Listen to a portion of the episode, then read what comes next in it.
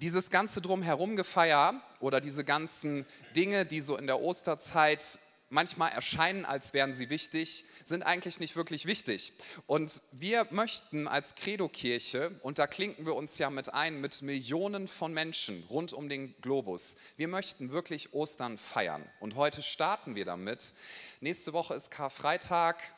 Laura wird uns später nochmal sagen, wie wir das genau feiern. Du bist ganz herzlich eingeladen. Nächste Woche ist Ostersonntag. Wir werden auch Taufen feiern. Wir werden feiern, dass Jesus den Tod besiegt hat. Wir werden feiern. Ihr dürft gerne applaudieren. Das ist wirklich etwas, was man feiern kann. Ja. Man applaudiert ja für so Quatsch, viel Quatsch, ne? wenn jemand einen Ball in so einen, so einen eckigen Kasten, also Fußball ist schon okay, aber es gibt Dinge, die sind wirklich wesentlich und über die wollen wir heute reden. Das Thema ist Gnade triumphiert. Gnade triumphiert. Ich will dich einladen, wenn du schon länger Christ bist, spreche ich erstmal jetzt zu Christen und dann zu Leuten, die vielleicht noch nie diese Botschaft gehört haben. Ich möchte gerne zu beiden sprechen. Wenn du Christ bist, ist meine Einladung und vor allem die Einladung vom Wort Gottes her, das nicht nur irgendwie nochmal auf dich wirken zu lassen, sondern zu verstehen, worüber wir jetzt sprechen, das ist A bis Z von unserem Glauben. Ist nicht das kleine Einmaleins, ist nicht ABC, so ja, Gnade habe ich verstanden und jetzt können wir ja mal zu den höheren oder tieferen Wahrheiten kommen. Ich mag dieses Bild, dass das Evangelium und das Verständnis von Gnade und diese, diese Botschaft vom Kreuz, das ist nicht so ein Sprungbrett und dann kommt der eigentliche Pool, es ist der ganze Pool, es ist einfach alles. Und das ist auch das Einzige, was dich und was mich verändern wird. Und veränderungsbedürftig sind wir alle. Sag mal zu deinem Nachbarn auch du, nee, mach's nicht. Oder Ehe, vor allem nicht Ehepaare, das könnte heute, naja, musst du deinem Partner ein Essen spendieren. Wir, wir sind alle veränderungsbedürftig, wir alle brauchen Gnade. Wo wären wir ohne die Gnade von Jesus? Und die Gnade ist nicht nur etwas in der Vergangenheit, was passiert ist, sondern, wie soeben zitiert, Paulus sagt nicht, diese Botschaft vom Kreuz, das war eine Gotteskraft oder ist eine Gotteskraft, sondern der Grundtext sagt, es ist Gotteskraft. Es ist die Kraft, diese Botschaft vom Kreuz. Und deswegen lohnt es sich so sehr, dahin zu schauen. Wir werden heute uns, kann ich schon mal sagen, recht deftige Texte anschauen, die um das Ostergeschehen herum sind. Ich möchte schon mal ähm, um Verzeihung bitten bei unserem Beamer-Team. Ich habe mich heute Morgen noch spontan entschieden, dass ich einige Passagen aus den Evangelien hinzufüge, wo ich dachte, lese ich die vor oder nicht, aber ich will sie uns vorlesen, damit wir das nochmal auf uns wirken lassen. Ich möchte schon mal sagen, wir werden heute über zwei Leute reden, die das Ostergeschehen miterlebt haben. Wir werden nämlich über Petrus und über Judas reden.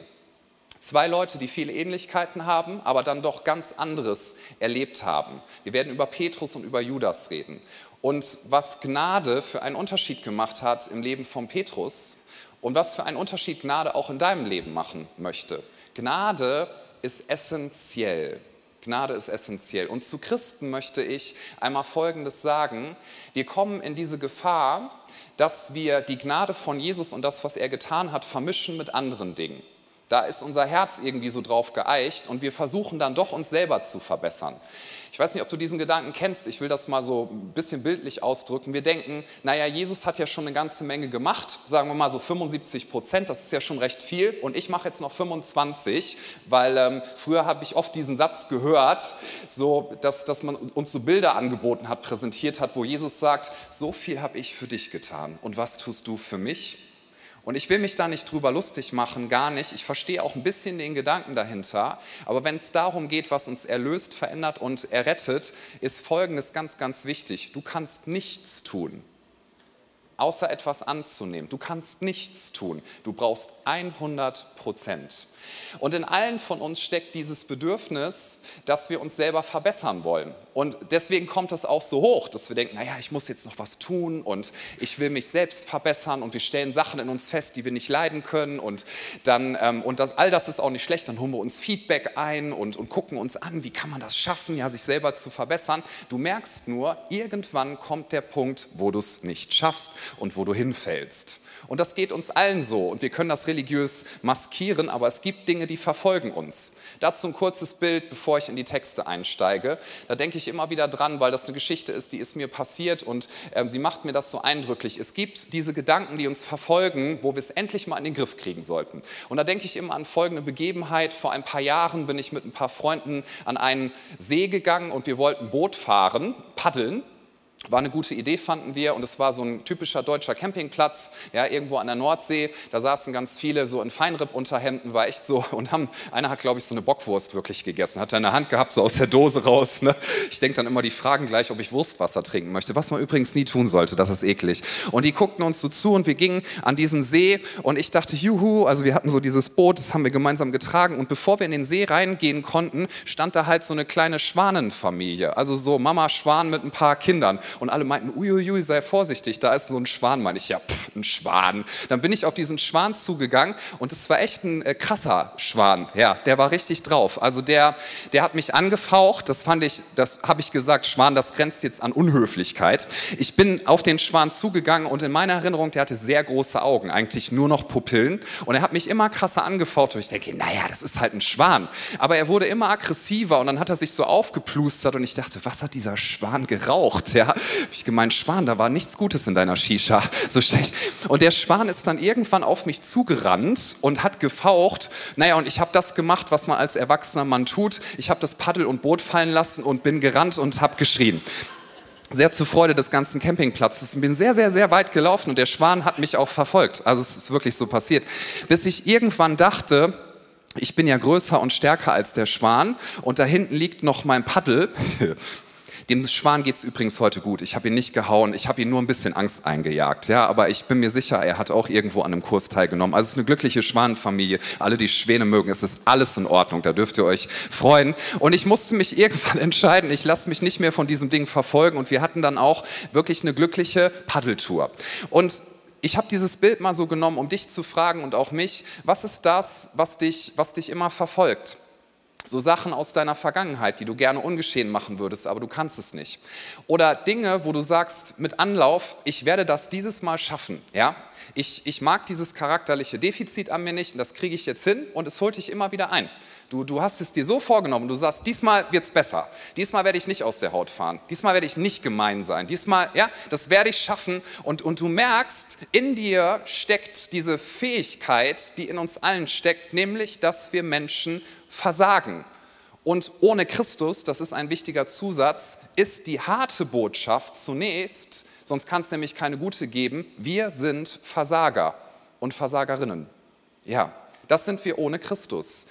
Und was Christus getan hat, wollen wir heute noch mal ganz neu verstehen und was Gnade bedeutet, indem wir nachvollziehen, was ist hier eigentlich passiert. Wir reden über zwei Menschen, über Petrus und über Judas.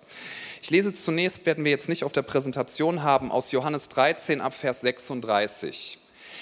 Jesus sitzt mit seinen engsten Leuten zusammen, eine ganz, ganz enge Gemeinschaft. Sie waren für drei Jahre unterwegs. Sie haben so viel erlebt, so viel geteilt, waren enge Freunde geworden. Und all diese Männer haben Jesus hautnah miterlebt. Und sie, sie liebten ihn von ganzem Herzen. Und wir lesen hier in Johannes 13 ab Vers 36, dass Jesus mit ihnen nochmal zusammensitzt und mit ihnen nochmal so sein Herz teilt. Und dann sagt er etwas zu Petrus, was absolut erschütternd ist. Das will Petrus nicht wahrhaben. Petrus erkennt, dass Jesus jetzt einen schweren Weg vor sich hat und dann sagt er, Herr, fragte Simon Petrus, wohin gehst du? Und Jesus gab ihm zur Antwort, wo ich hingehe, kannst du jetzt nicht mit hinkommen aber später wirst du mir dorthin folgen. Petrus entgegnete voller Überzeugung, Herr, warum kann ich nicht jetzt schon mitkommen? Ich bin bereit, mein Leben für dich herzugeben. Du willst dein Leben für mich hergeben, erwiderte Jesus. Ich sage dir, noch bevor der Hahn kräht, wirst du mich dreimal verleugnen.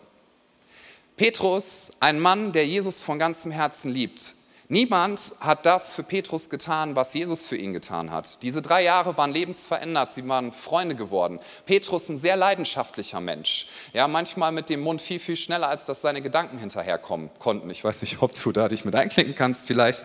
Sehr vorlaut manchmal, aber sehr leidenschaftlich. Ein Mann voll mit Idealen, voll mit gutem Willen, voll mit dieser Leidenschaft, ich werde das schaffen. Und er sagt zu Jesus, was auch immer passiert, ich werde zu dir stehen. Was auch immer passiert, ich werde dich nicht im Stich lassen ich bin bereit für dich zu sterben. Und Jesus erwidert, nein, das wirst du nicht tun. Ich sage dir jetzt schon, du wirst mich verleugnen und da drin steckt auch, ich werde dich wiederherstellen.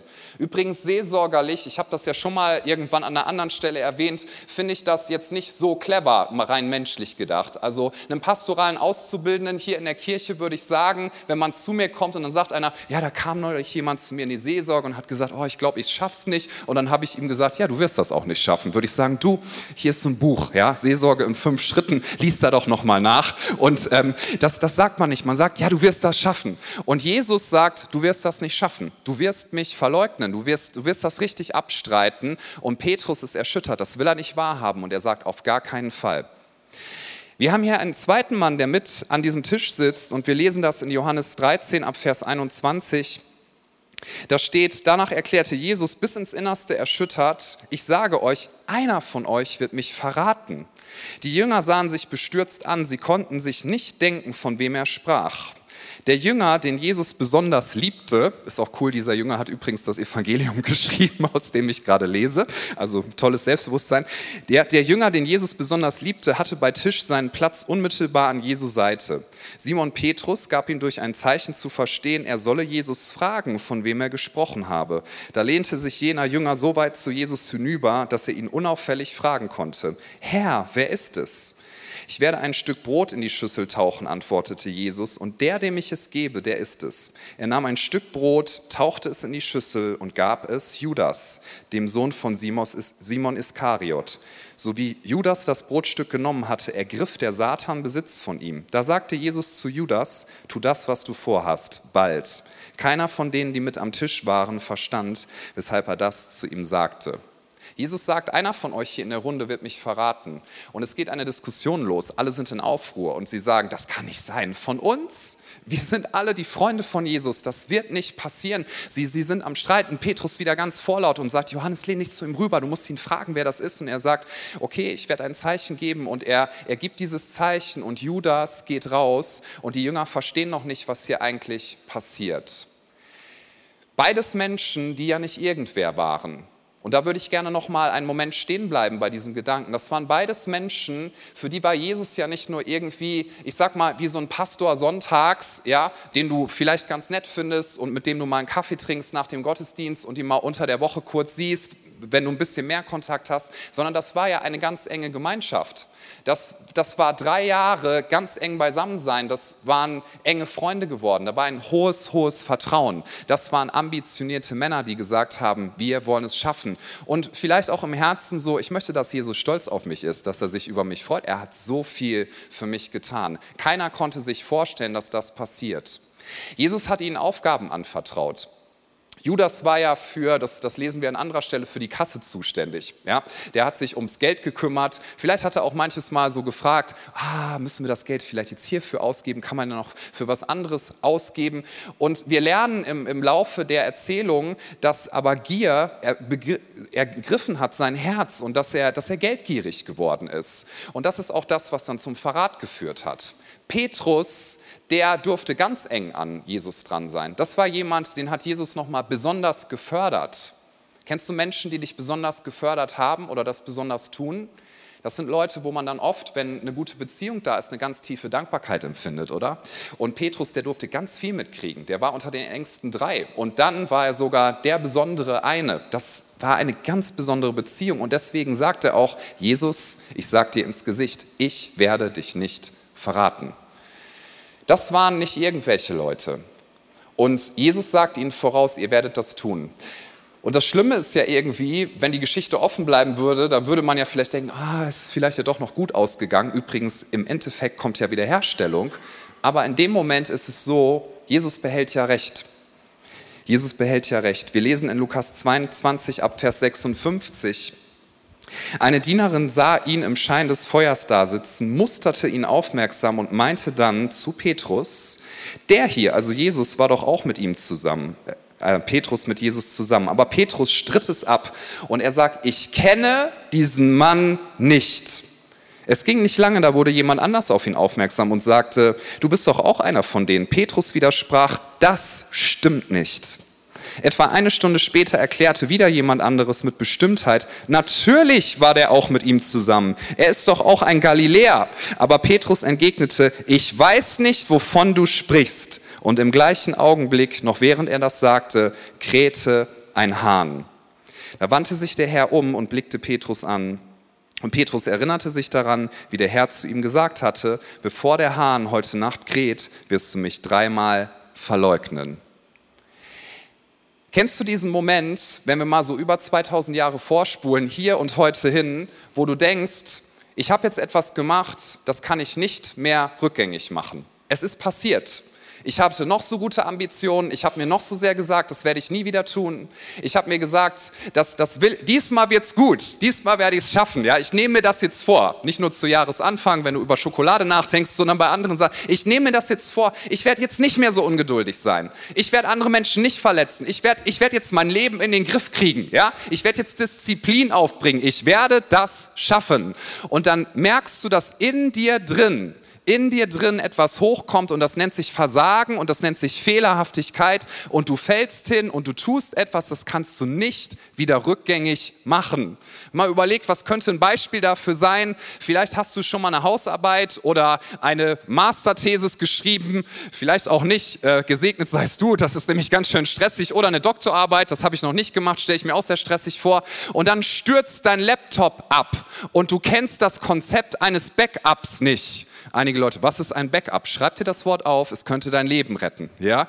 So, es gibt diese Funktion, da stürzt etwas ab. Genau, hier sitzt jemand, der verdient sein Geld mit Leuten wie dir und kann das Reich Gottes damit segnen. Dankeschön. Ich sage deinen Namen nicht, die Kamera kann ich nicht sehen. Aber kennst du das, wenn du vorm Laptop sitzt und dann, dann ist etwas weg? Und ich sage ja immer, also Menschen darf man nicht anschreien und anbrüllen. Technische Geräte, da finde ich nichts gegen in der Bibel. Das würde ich als Pastor mal sagen, das ist in Ordnung. Also kannst du machen.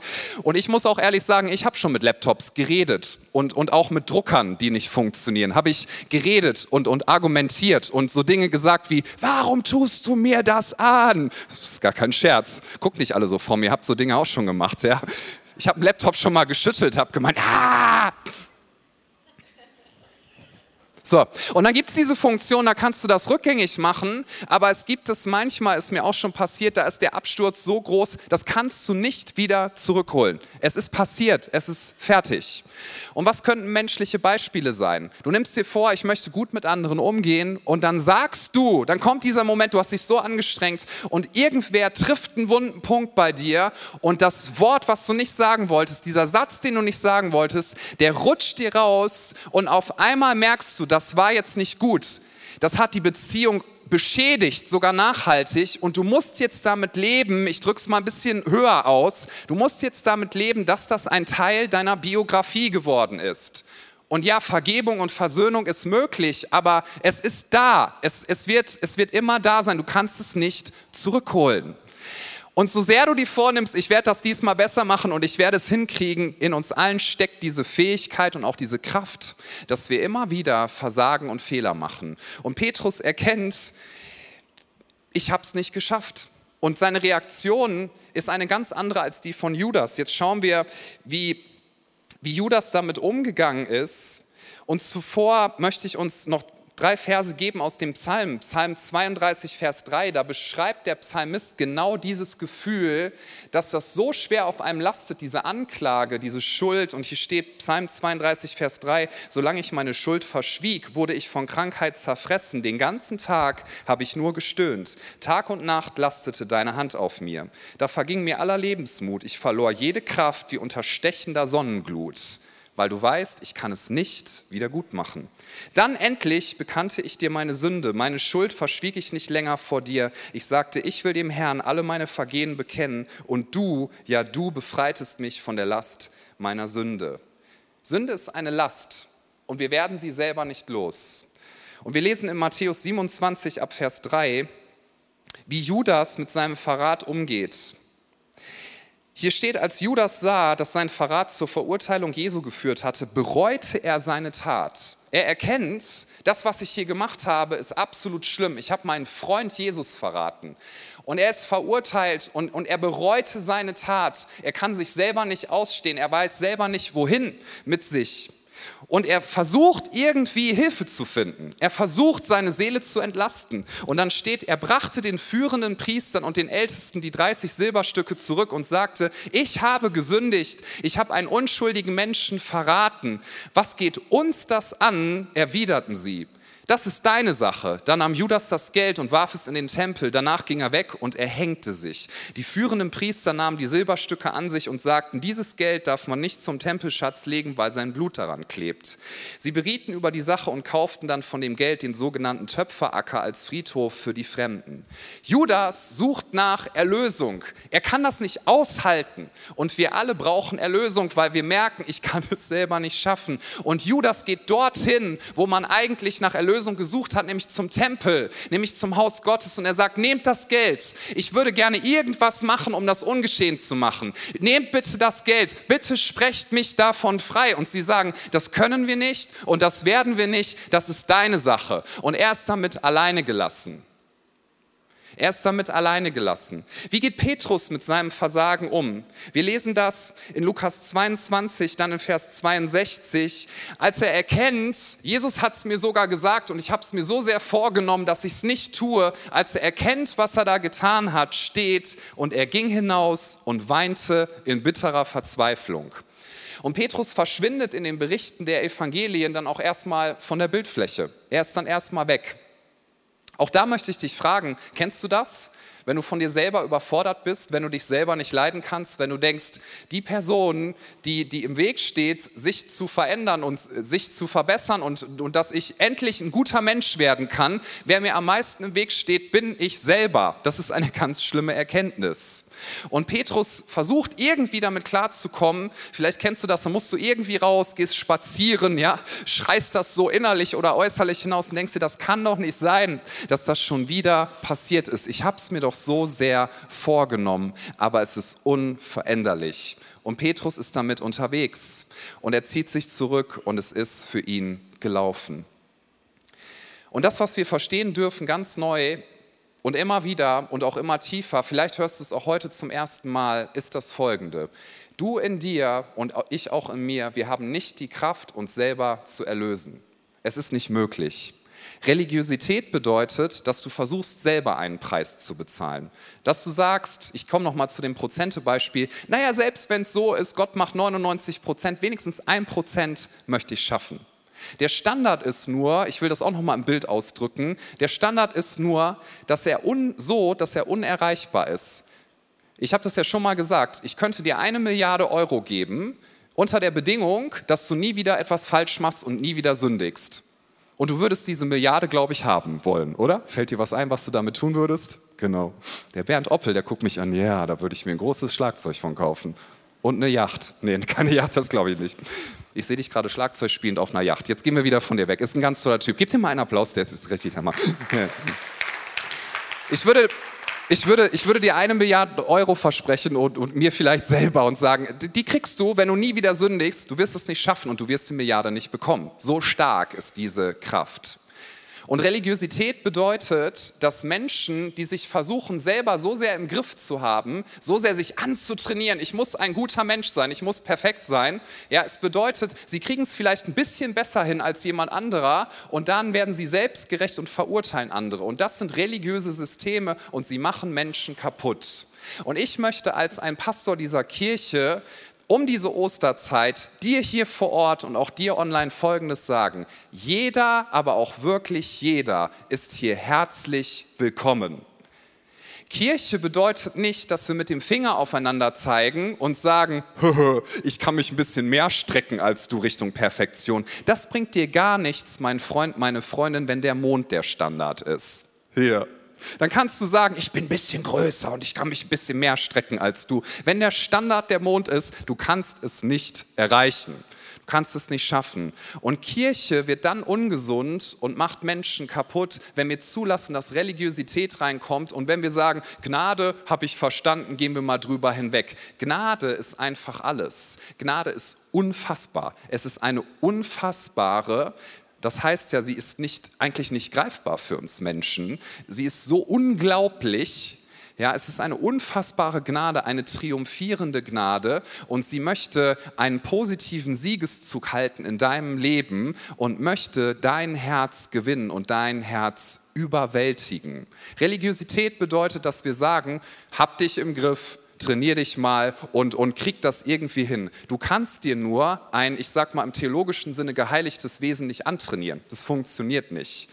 Das ist Religiosität. Und Religiosität funktioniert so, dass dann Leute mit dem Finger aufeinander äh, zeigen, ja, oder dass der Post Pastor von vorne sagt, hört alle auf zu sündigen. Und du hast das Gefühl, sein Finger ist fünf Meter lang, ja, mit, wo er so alleine das zeigen, das hat man mir beigebracht als Kind, das darf man gar nicht. So, ja, der Finger ist fünf Meter lang, hört sofort auf damit. Und in der nächsten Woche, lass es einfach sein. Und du denkst dir innerlich, boah, das ist so demotivierend. Könnte ich zwischen einem Sonntag und dem nächsten vielleicht zehn Tage liegen, dann wird es ein bisschen cooler werden. Ja, so, das ist Religiosität. Religiosität, das, das hat dann Zustände, wo Leute kommen, habe ich auch schon erlebt übrigens, und die sagen, Pastor, hast du gesehen, wer da hier in unsere Kirche kommt?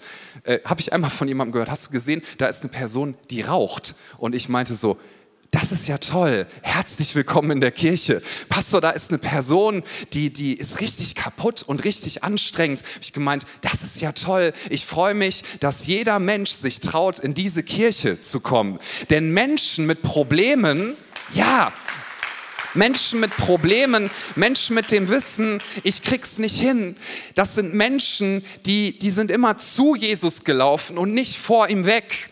Es bricht mein Herz, wenn Menschen mir sagen, nee, Kirche ist der letzte Ort, wo ich hingehen würde, weil da werde ich verurteilt. Kirche sollte der Ort sein, wo Menschen sagen, da gehe ich hin, weil ich weiß, da finde ich Erlösung, denn das ist das, was Menschen suchen. Und nur weil wir nach außen hin oft so tun, als hätten wir alles im Griff, das glaubt dir doch kein Mensch und mir auch nicht.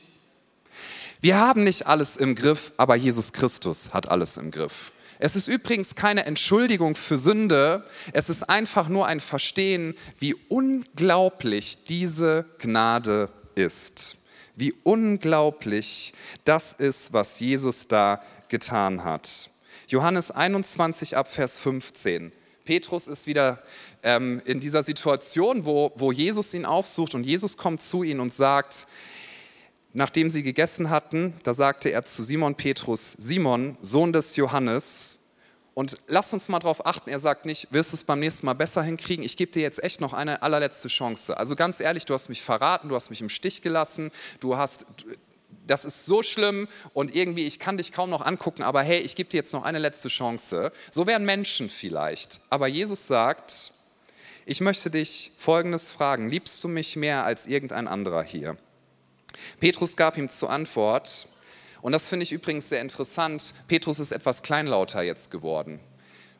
Neulich hatte er noch gesagt, ich liebe dich und ich würde mein Leben für dich geben. Hier ist er ein bisschen kleinlauter, weil er sich kaum noch traut, das auszusprechen. Er sagt folgendes zu Jesus, ja Herr, du weißt, dass ich dich lieb habe. Hab dich lieb. Ich liebe dich ist ja schon ein bisschen stärker, viel, viel stärker. Darauf sagte Jesus zu ihm, Sorge für meine Lämmer. Jesus fragte ihn ein zweites Mal, Simon, Sohn des Johannes, liebst du mich? Petrus antwortete, ja Herr, du weißt, dass ich dich lieb habe. Da sagte Jesus zu ihm, hüte meine Schafe. Jesus fragte ihn ein drittes Mal, Simon, Sohn des Johannes, hast du mich lieb? Und das ist das, was Jesus dich übrigens auch fragt heute. Er sagt, ich liebe dich, hast du mich lieb? Möchtest du eine Beziehung zu mir? Herr, du weißt alles, erwiderte er.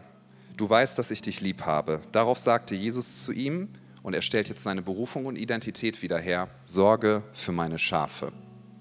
Übrigens, Petrus war danach kein Mann, der auf einmal angefangen hat zu sagen, so, jetzt kann ich ja sündigen, bis der Arzt kommt, das mache ich jetzt extra. Nein, nein, wer Gnade wirklich versteht, und Gnade annimmt, wird danach das hingebungsvollste Leben führen ever. Aber nicht aus diesem Gedanken, ich muss jetzt Jesus etwas beweisen, sondern aus diesem Gedanken, ich kann nichts, aber auch gar nichts tun, um gegen die Kraft der Sünde anzukommen.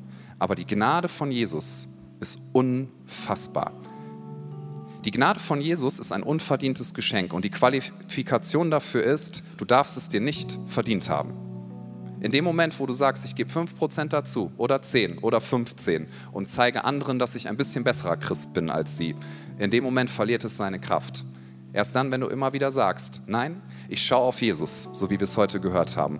Ich blicke weg von diesen Schlangen. Ich meine, stell dir mal vor, hier wären ganz viele Schlangen, alle bildlich veranlagt und denken, nein, bitte geh da nicht rein. Ja? Aber du hättest Angst, ich, ich hätte durchaus Angst, vor allem wenn es Giftschlangen sind. Es ist ganz schön schwierig, da nicht drauf zu schauen und den Blick zu erheben und an, an jemanden zu glauben, der dir hilft. Glauben ist nicht was Abstraktes. Glauben heißt, ich vertraue dir. Ich vertraue dir. Wenn mir jemand sagt, ich werde das und das tun und ich sage, okay, ich glaube daran, dann heißt das eigentlich, es ist eigentlich eine Beziehungsvokabel, keine Leistungsvokabel. Ich bringe damit zum Ausdruck, ich vertraue dir. Ich vertraue dir, dass du das tun wirst. Jesus hat bezahlt. Jesus hat bezahlt für alles und du darfst ihm von ganzem Herzen vertrauen. Und du darfst aufhören, dich selber in religiösen Selbsterlösungsversuchen die ganze Zeit zu bewegen.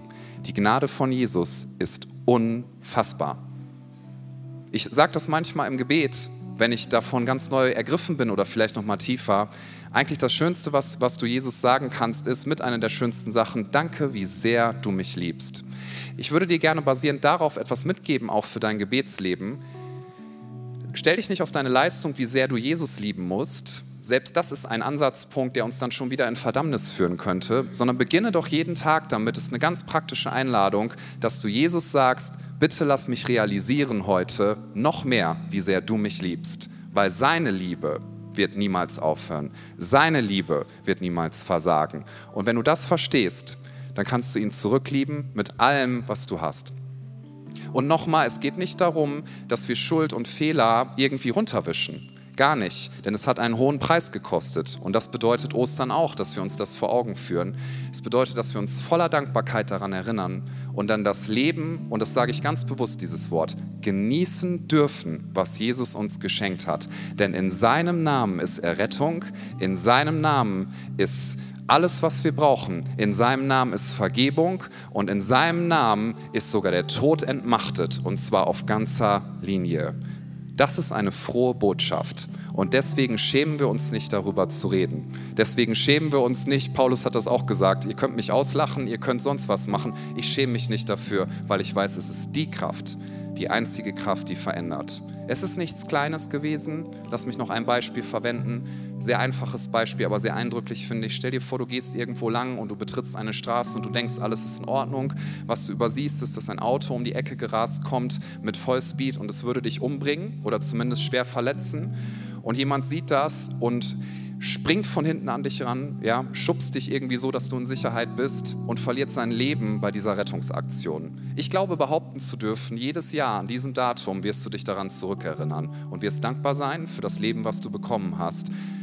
Wenn, alleine wenn ein Mensch das für dich tun würde, das von Herzen anzunehmen und auszuhalten, ist unfassbar, oder? Und der Sohn Gottes, der keine Schuld hatte, der nie etwas falsch gemacht hat, und der Vater Gott, der mit ansehen musste, wie sein Sohn bestraft wird für alles, was wir falsch gemacht haben. Es hat sein Herz zerrissen, sein Herz zerbrochen. Was für eine Liebe. Es gibt keine Liebe, die größer ist als die, die jemand für seine Freunde gibt. Und Jesus sagt dir und auch mir, du wirst immer mal wieder, vielleicht sogar sehr oft Dinge falsch machen. Und für jeden, der heute erkennt, ich habe mich selber oft nicht im Griff, für jeden, der sagt, ja, das bin ich, ich versage immer wieder darf ich dir sagen, Ostern ist die alles verändernde Botschaft. In Römer 8 ab Vers 1 steht, müssen wir denn nun noch damit rechnen, verurteilt zu werden? Und die Antwort ist nein. Für die, die mit Jesus Christus verbunden sind, gibt es keine Verurteilung mehr. Denn wenn du mit Jesus Christus verbunden bist, bist du nicht mehr unter dem Gesetz der Sünde und des Todes. Das Gesetz des Geistes, der lebendig macht hat dich davon befreit. Es gibt keine Verdammnis. Der Römerbrief sagt auch, wer Jesus nicht annimmt, der ist schon verurteilt. Ich sage mal ein bisschen krass, das braucht dann noch nicht mal Gott machen. Du weißt schon selber, dass du es verbockt hast und dass du es nicht wieder gut machen kannst. Der ist schon verurteilt. Aber wer sagt, ich nehme Jesus an, der wird erleben, dass Gnade einfach alles alles, alles verändert. Es geht nicht darum, dass du dein Verhalten modifizierst. Es geht nicht darum, dass du dich noch ein bisschen mehr anstrengst, sondern es geht darum, dass du sagst, ich schaue auf Jesus und auf ihn allein. Und nochmal, mit diesem Gedanken möchte ich die Predigt beenden. Das ist keine Ausrede dafür, dann zu sagen, oh, jetzt sündige ich erst recht. Ja, also alle die Kinder hier sind vielleicht Teenager, geh jetzt bitte nicht heute nach Hause und wenn deine Mama dir sagt, räum das Zimmer auf und sagst du, ja, hast ja den Pastor gehört, ne? Dass ich bin einfach unverbesserlich, da kann ich jetzt nur zum Kreuz schauen, so machst, machst du einfach nichts, ne? Oder wenn du zur Arbeit gehst und hast verschlafen und der Chef sagt, haben Sie verschlafen? Nee, ich habe nicht verschlafen. Ich habe aus Gnade gelebt. Ja? Also Gnade, Gnade ist keine Ausrede für irgendetwas, sondern Gnade heißt einfach, dass du erkennst und auch ich. Timothy Keller, ein Theologe, den ich sehr schätze, der hat das mal so auf den Punkt gebracht. In mir drin bin ich abgrundtief schlechter, als ich es jemals mir nur hätte ausmalen können. Und das ist sehr, sehr heftig zu erkennen. Aber in Jesus bin ich geliebter, als ich es mir jemals hätte erträumen können. Es ist nicht irgendein Geschenk, was er dir gegeben hat, sondern er hat dir sein Leben gegeben. Es ist nicht irgendein Geschenk, was er dir gegeben hat, nicht ein etwas, sondern er liebt dich so sehr. Es ist keine schwammige Liebe, es ist nicht ein Blabla, sondern seine Liebe, und das feiern wir an Ostern, hat ein historisches Datum. Er hat dir ein historisches Datum gegeben und hat gesagt, hier kannst du festmachen, es ist vollbracht das Lamm Gottes, was alle Schuld der Welt wegträgt. Was ist der Unterschied zwischen Petrus und Judas? Nun, der Unterschied ist, dass der eine versucht hat, durch Religiosität, durch eigene Leistung es hinzukriegen und es hat ihn sogar in den Freitod getrieben. Und Petrus hat einfach Gnade angenommen. Es klingt so einfach und fällt uns manchmal so schwer. Lasst uns gemeinsam aufstehen. Ich würde uns einladen und bitten, dass wir für einen Moment einfach nochmal zur Ruhe kommen, dass wir die Augen schließen, auch um uns gegenseitig nicht abzulenken, weil wir gerne eine Möglichkeit schaffen wollen, wo jetzt jeder einfach mit Jesus einen ganz intensiven Moment haben darf. Ich möchte dich auch online einladen, dass du volle Aufmerksamkeit hast auf das, was Jesus dir sagen möchte, denn dazu möchte ich ihn einladen. Jesus, ich danke dir, dass du hier bist. Danke, Jesus, dass du alles getan hast. Danke, Jesus, dass deine Gnade triumphiert. Sie ist größer. Und Jesus, wir bitten dich und ich lade dich ein, dass du jetzt zu jedem hier im Raum redest.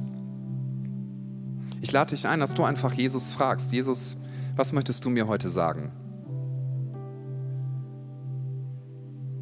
Nimm dir dafür einen kurzen Moment.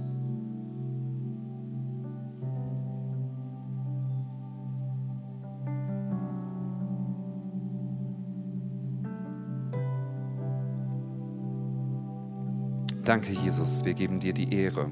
Wir lieben dich. Ein paar Dinge möchte ich dir zusprechen vom Wort Gottes her.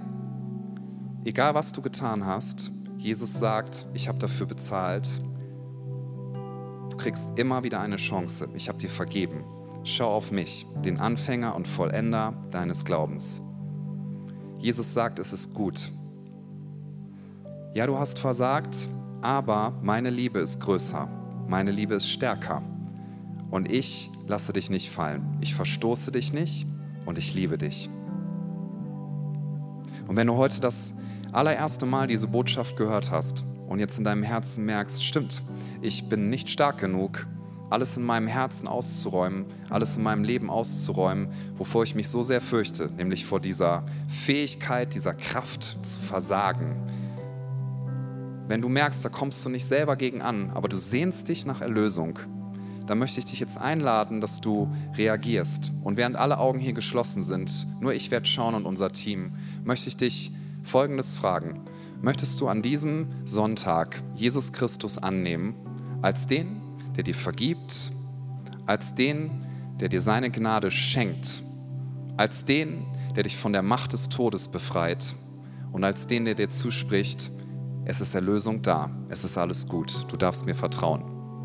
Vielleicht wirst du das jetzt zum ersten Mal festmachen oder du bist auf diesem religiösen Pfad unterwegs. Du denkst, naja, er hat schon viel gemacht, aber 20 Prozent muss ich noch tun. Wenn du so unterwegs bist, möchte ich dich einladen, dass du dich entscheidest für Jesus und sagst, 100 Prozent, 100 Prozent deine Gnade. Und aus dieser Gnade heraus möchte ich leben.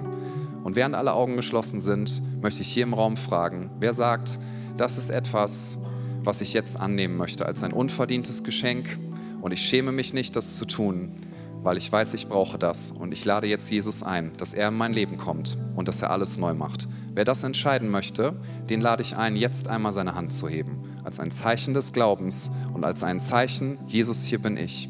Bitte vergib du mir. Wer möchte das heute entscheiden? Dankeschön. Dankeschön. Gibt es noch jemand, der sagt, das ist heute meine Entscheidung? Jesus, ich nehme dich an und deine Gnade. Dankeschön. Wenn du dich online entscheiden möchtest und im Live-Chat gerade bist, dann schreib doch da gerne rein, ich entscheide mich für Jesus. Ich entscheide mich für Jesus. Dann können alle, die sich gemeldet haben, gerne ihre Hand wieder runternehmen. Wir wollen jetzt gemeinsam ein Gebet sprechen, wo wir uns an Jesus wenden. Und gerade heute möchte ich uns erneut ermutigen, lasst uns das nicht runterrattern, sondern ganz bewusst beten, weil da so viel Wahrheit drin steckt und so viel lebensverändernde Kraft, wenn wir uns an Jesus wenden. Wir beten gemeinsam. Jesus, ich weiß, dass du mich liebst. Es gibt nichts, was ich tun könnte, damit du mich mehr liebst. Und durch nichts, was ich tue, würdest du mich weniger lieben. Du bist für mich gestorben und auferstanden. Ich glaube an dich. Du bist mein Gott, mein Retter und mein Herr. Bitte schenke mir die Vergebung meiner Schuld. Ich möchte als dein Kind leben und du sollst mein ganzes Leben bestimmen. Ich danke dir, dass ich durch dich wirklich frei bin und ein Leben in Ewigkeit habe. Amen. Komm, lasst uns einen Applaus geben, gerade auch für die Leute, die sich heute entschieden haben. Wir freuen uns über das, was Jesus in deinem Leben tut. Und jetzt nehmen wir uns einen Moment, wo wir uns daran erinnern, wie sehr wir Jesus brauchen und wie unfassbar es ist, was wir in ihm bekommen haben. Und in diesem Sinne möchte ich auch nochmal Bezug nehmen auf den Anfang des Gottesdienstes. Das ist wahre Freude. Freude kommt nicht von extern, Freude kommt nicht von dem, was wir geleistet haben, sondern wir dürfen uns freuen an Jesus, in Jesus, denn es ist vollbracht. Der Weg ist frei, der Schuldschein ist zerrissen und wir dürfen in Freiheit leben und das dürfen wir feiern und zelebrieren. Und deswegen machen wir Lobpreis. Lobpreis heißt unter anderem, anderem unserer eigenen Seele entgegen und vor der ganzen Welt. Wir preisen unseren Gott an. Freunde, es wird so viel beworben in dieser Welt. Was wir tun ist, wir preisen unseren Gott an. Wir preisen das an, was Jesus getan hat. Und dafür wollen wir uns nicht schämen und da wollen wir maximale Freude rauslassen. Danke, Jesus. Komm, lass uns Jesus ehren mit einem Applaus und in den Lobpreis gehen und ihm unsere Liebe zum Ausdruck bringen. Amen.